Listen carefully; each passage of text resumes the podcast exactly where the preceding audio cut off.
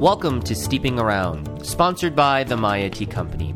I am your host, Manish Shah, and we are talking all things tea, joined in studio on this lovely morning by co-host Lisa Durfis. Welcome. Thank you very much. I'm really, really glad to be here again. I think we're having a better week than we did last week. I was really sick last week, and I'm feeling better, and you had just moved. Yes. And seem like you are a little more settled in. Would that be accurate? Yeah. I mean, I'm still living out of a few boxes and still don't have anything up on the walls yet. Working on that tomorrow. But it's getting there. And I, I like the place and it has a good feel to it. But yeah. There is a tipping point where you get to be like eighty-five or ninety percent functional in a new home. And once that hits, everything sort of settles down. You can take a sigh of relief. Well, also, too, I mean, a big thing for me is to have things up on the wall. There have been plenty of times when I've moved into a place and like two months before the lease is up, I finally get my favorite picture put on the wall and then it has to come down again. So I am bound and determined not to have that happen this time. I think the easiest way to ensure that stuff goes up on the wall is to have a housewarming party because you'll get things up pretty quickly. And if you do have a housewarming party, I promise to bring the beer.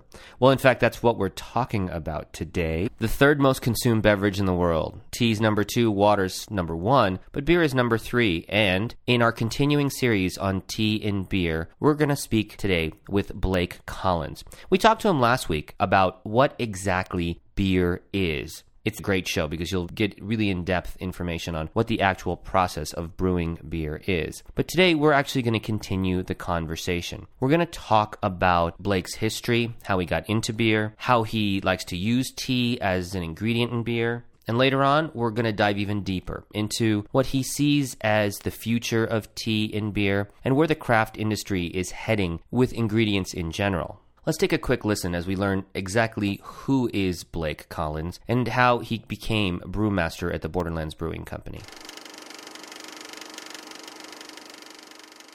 So we're here today with Blake Collins from the Borderlands Brewing Company here in my hometown of Tucson, Arizona, talking a little tea and beer. Welcome to the show, Blake. Thanks for having me, Manish. Yeah, it's a pleasure. I really love the fact that this is like our one-year anniversary, too, from the time we first met. It's wild how much will happen in one year. A lot has been accomplished, yeah. And we're going to get to some of those things. Yeah. But uh, first of all, I'd like to know a little bit about your business because it is a year old. So tell us how Borderlands Brewery came to an existence and how you became a master brewer here. Right. Well, maybe about two, two and a half years ago, I was managing one of the local homebrew shops, which is where I met my two partners, Mike and Miles. They were brewing, and one day they approached me, and they told me, I want to start a brewery. As somebody that managed a homebrew shop, I heard that probably like two or three times on a daily basis. Right. Hard um, to take seriously. Yeah, yeah. And so, you know, they came in a couple times, and then one day they asked me, hey, we want to show you our business plan. We'll take you out for lunch and a beer.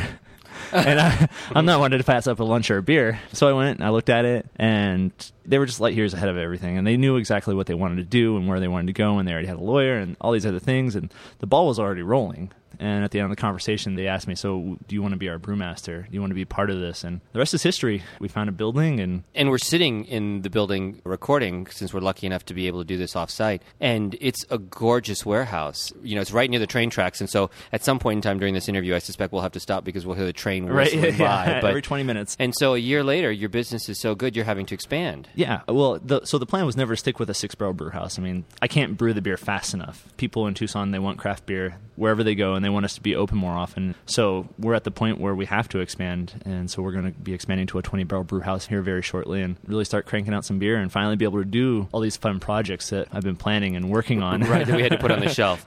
Well, as part of that exploration, I know that you reached out to us to talk about beer and right. tea. So why tea? What is it that interests you about tea? Are you a tea drinker? Is it something that popped into your brain or something you've been thinking about for a long time? I love tea. I am more of a tea drinker than a coffee drinker. For me, tea is just so much more vast. There's so many more flavors to explore. I know you've experimented with some spices. You've experimented right. with some of the teas. Mm-hmm. What are the flavor notes that you're looking for that you feel work with beer? Typically, it depends on where I'm going with it. I like to start with an idea and build from that.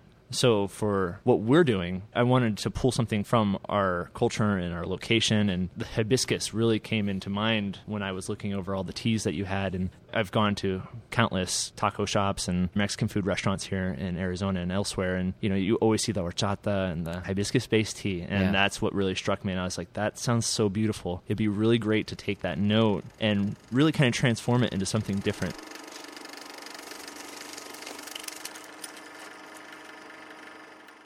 Blake sounds like such a nice guy. You've never met him? No, I haven't. He's a fabulous guy, and Borderlands is really a wonderful brewing company. We actually met them a year ago. As many of the people who listen to the show know, we run farmers markets here in Tucson, and I had just started the one downtown at Maynard's, which is a store as well as a fabulous restaurant. And we were down there doing our very, very first farmers market there, and Blake and the Borderlands crew were actually there doing a beer tasting. Wow. Now, they had never actually sampled any of their beer publicly, so this was like the first time they'd ever presented their beer. So it was a first for both of you. It was, and they were not even open yet. And so Blake sort of came over and he started talking about teas that he liked and green tea and things that he was doing. And I was talking about the things that I was doing. And it's like when you meet somebody and you instantly realize that you sort of speak the same language. And you, you have click. The, yeah, and you have the same vision for what you want to do. And so the way he builds upon flavors and profiles is very similar to the way we do it with tea. So I think that that really increased the interest in both parties to work together towards trying to do some collaborations. And during the course of the year, we've tried a few things. Most notably, we did a hibiscus based tea. He talked about hibiscus, yes, that he sampled in taco shops, something called Jamaica,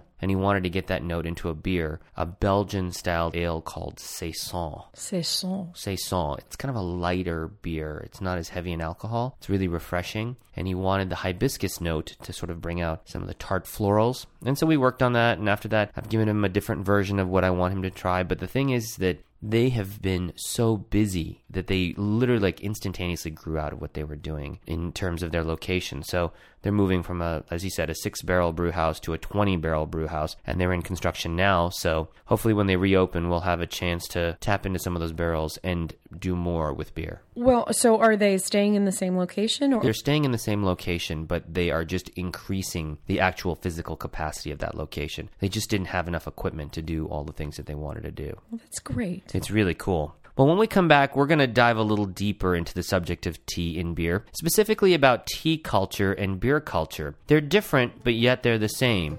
You'll definitely want to hear more of that conversation. So stay with us. We'll be right back here on Steeping Around.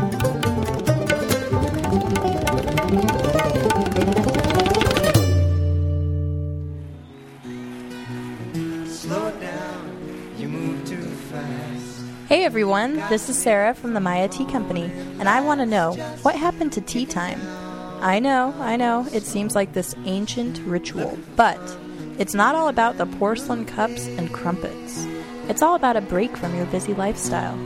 When I was growing up, my parents would sit at the breakfast table together every morning and split a pot of coffee. They'd trade the newspaper back and forth and just enjoy each other before waking the kids up or rushing off to work. That was their American tea time. And now, even that seems old-fashioned. We've entered into this age of breakfast bars and Starbucks drive-thrus, and any amount of relaxation comes with a little bit of guilt. That's why it's more important than ever to fight for your right to relax. We should be on the front lines for tea time, and it doesn't really matter what you put in your cup. It could be tea, it could be coffee, it could be a smoothie, just a glass of water. Just take a moment every day to enjoy yourself, to enjoy your life, and if you do enjoy tea, we can help. We've got something for everybody at w w w dot maya tea dot com, and don't forget that coupon code STEEP. Cheers!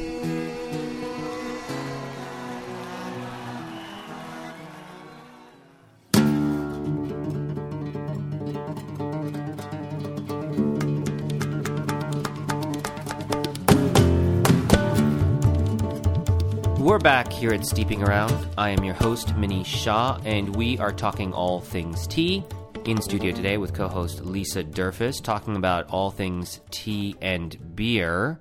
All this talk about beer is making me want one. It's almost lunchtime. I could definitely go for like a sandwich and a little ale. That sounds great. I think that would be a really fabulous idea. It's beautiful outside too, so nothing like sitting on a patio with a cold beer and a nice sandwich. Are you much of a beer drinker? Um, you know, periodically. All this talk about craft brew, though, I'm sure has made you want to get a little bit more into it. Absolutely. And I really had no idea how involved beer making is. So yes, the next time I do open up another beer, I'm going to think about it a little bit more. Speaking with these brewmasters really gives you an in-depth view into their world and to the things that they're working on and how much care they put into their beer and Absolutely. Into their art. It really makes you appreciate what goes into that bottle of beer. So this has been very enlightening for me. Well, for further Further enlightenment, we definitely want to go deeper into the conversation with Blake Collins from the Borderlands Brewing Company. We actually talked a little bit about beer culture and tea culture and where the two meet because they're quite different, as well as the future of tea and beer and where future collaborations might go. Let's take a listen. Now, up to this point, you've used, like you said, hibiscus, some chamomile, and some local things. But I, of course, will be pushing you in other directions because I think you can add smoky elements, floral elements, Absolutely. Fruity elements, even some coconut. And tea can do that because it does have the terroir of where it comes from, very similar to wine. Right. Absolutely. But what's not similar to wine is beer culture. And I think it's interesting to think of tea culture being somewhat synonymous to wine culture. And if you look at beer culture, it seems sort of laid back mm-hmm. and easygoing, right. whereas sometimes tea seems to be a little bit more formal. Right. How do you rectify in your own mind the difference between the two? Do you think it's really that vast, or that a bridge can be built that everybody can appreciate? I, I think the bridge is already there. I really do. People that enjoy craft beer and people that enjoy fine teas, they enjoy the better things in life. They want something quality. They want something that's hard to find or something that speaks to them and actually has a story, like you said. I know from the times that I was here and you were serving that hibiscus beer that we created, there was a lot of interest and people really liked it. Now, we've yeah. never really explored that. Do you think that it can take like a larger acceptance? I understand on one hand, it's really easy for a brewmaster with really advanced palate to say, wow, this tastes really, really great. But do you think that the everyday person who comes to breweries like this will accept it and embrace it? I definitely think so. The people that I did let try it who aren't normally craft beer drinkers, not only were they awestruck by the color, but they tried it and they're like, wow, I want to try some more. Can I have another pint, please? Yes, it was very refreshing, that's for sure. Yeah.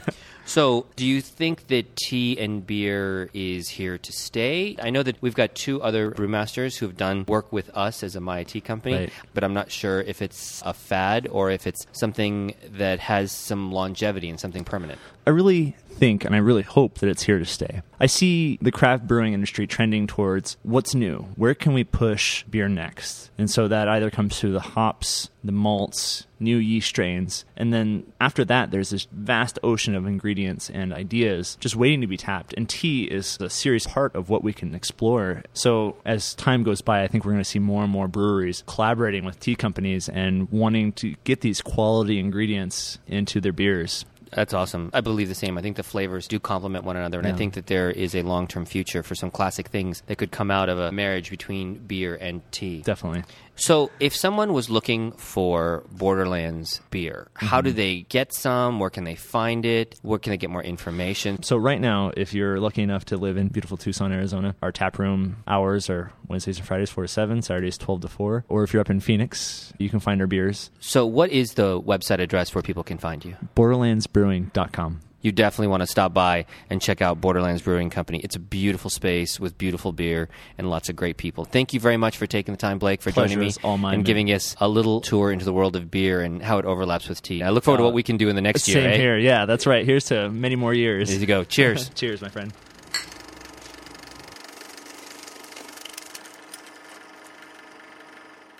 You know what? One of the things that Blake said reminded me of a phrase when he was talking about how he had tested the beer and they said, oh, this is really good. I'll have another pint. Um, I don't know if you know this expression. Mind your P's and Q's. Surely our parents have all sure, told us I, that. Definitely. Well, that goes back to beer drinking days. Mind your pints and quarts. Well, that's cute. Isn't I, that? I had no idea. I know. A lot of people don't know that, but that's where it came from. That's fascinating. Yeah. And I mean, because how many people ask for another pint? But in the old days, or a brewmaster, they would say that. That's the way it would be. Yeah. It just reminded me when he said that. It's a cute story. I can't wait to work with him for the upcoming year. I think it's going to be fabulous, some of the things that we're going to be able to create. Yes, and he sounds like someone that will be perfect to work with you because you guys do have a very similar vision, and I think good things are going to come from that. Well, for those of you out there who are home brewers and looking for some ingredients to use in your beer and tea collaborations, guess what? We have them. You can find all kinds of wonderful loose leaf teas at maya tea dot com. That's M A Y A T E A dot com. Of course, you can listen to all of our past shows at steeping around dot com. You can also find us at iTunes. And if you're a fan of the show, you can fan us on Facebook. We have Facebook sites for both Steeping Around as well as the Maya Tea Company. Next week, we're going to continue our conversation about beer and tea. We're going to talk to another brewmaster, Spike from Terrapin Brewing Company. And I got to tell you, he's very different than Blake. You're going to really enjoy listening to the interview that we've done with him and the collaboration that we worked on with their company and our Jasmine Green Tea. Thank you so much for joining me this week in studio, Lisa. Oh, my pleasure. It's been a great learning experience. Thanks to all of you for listening. And remember, you're going to have to mind your P's and Q's this week as you're steeping around with us. Cheers.